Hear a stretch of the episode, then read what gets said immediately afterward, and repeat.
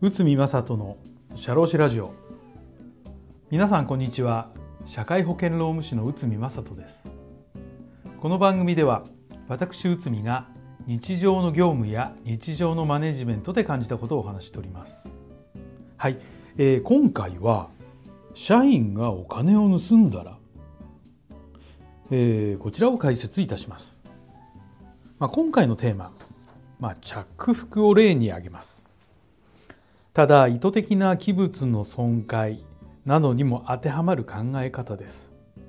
えーと、よく聞いていただければありがたいです。はい。えーとね、先日ある社長さんから相談がありました。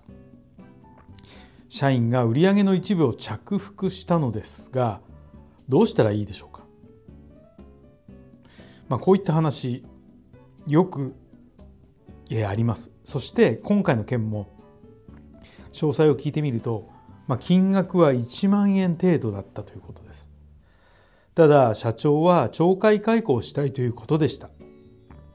さあこの場合どうなるのでしょうかもちろん着服は犯罪ですが証明が難しいこともあります。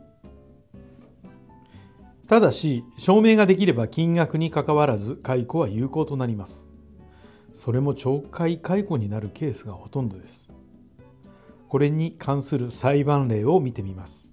平成元年3月、東京高裁、前橋信用金庫事件、1万円着服で懲戒解雇。平成13年10月、東京地裁、JR 東日本事件、6万円着服で懲戒解雇。平成7年3月長野地裁。川中島バス事件。3800円。着服で懲戒解雇。平成9年9月東京地裁。上田株式会社事件。3万円の商品の不正取得で通常の解雇。まあこういったものがあります。もちろん金額の大小は関係ありません。会社に大きな損害を与えたかどうか関係ないのです。だから会社のルール違反した行為に対する制裁です、えー、ここから皆さんにお伝えしたいことは、えー、次の点です。まず就業規則にやってはいけないことを具体的に記載。ここに着服等を入れます。就業規則に具体的な罰則を記載。まあ、例えば着服をしたら懲戒解雇になることを明記しましょう。これが書いていないとすぐに懲戒解雇はできません。あとはビデオカメラなどの設置ですね。例えばコンビニにレジの上にはビデオカメラがあります。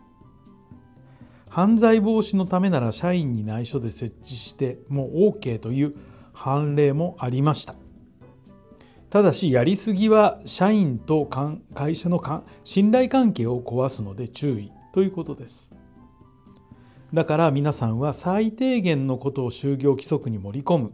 必要なことについては社員に理解を求めるということをしてください。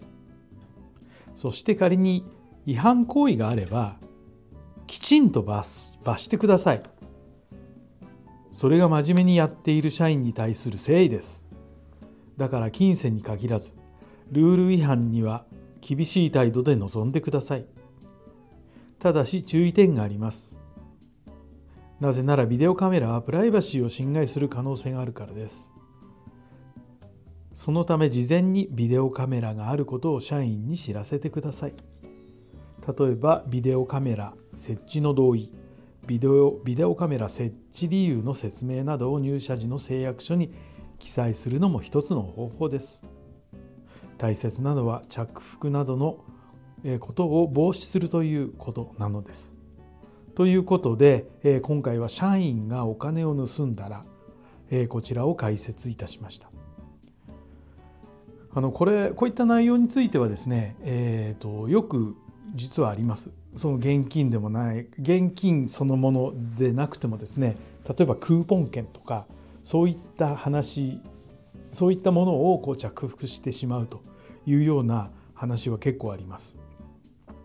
まあ、その際にやはり、えーと、他の社員の手前ですねこううやむやに片付けてしまうのではなくて会社のルールとしてですね、えーと、きちんと、えー、懲戒解雇まあそれなりの懲戒処分をするということが重要です。ただし、えー、そういったアクションを起こすには具体的に就業規則に書いていないといけませんよということでした。はい、えー、今回もお聴きいただきありがとうございました。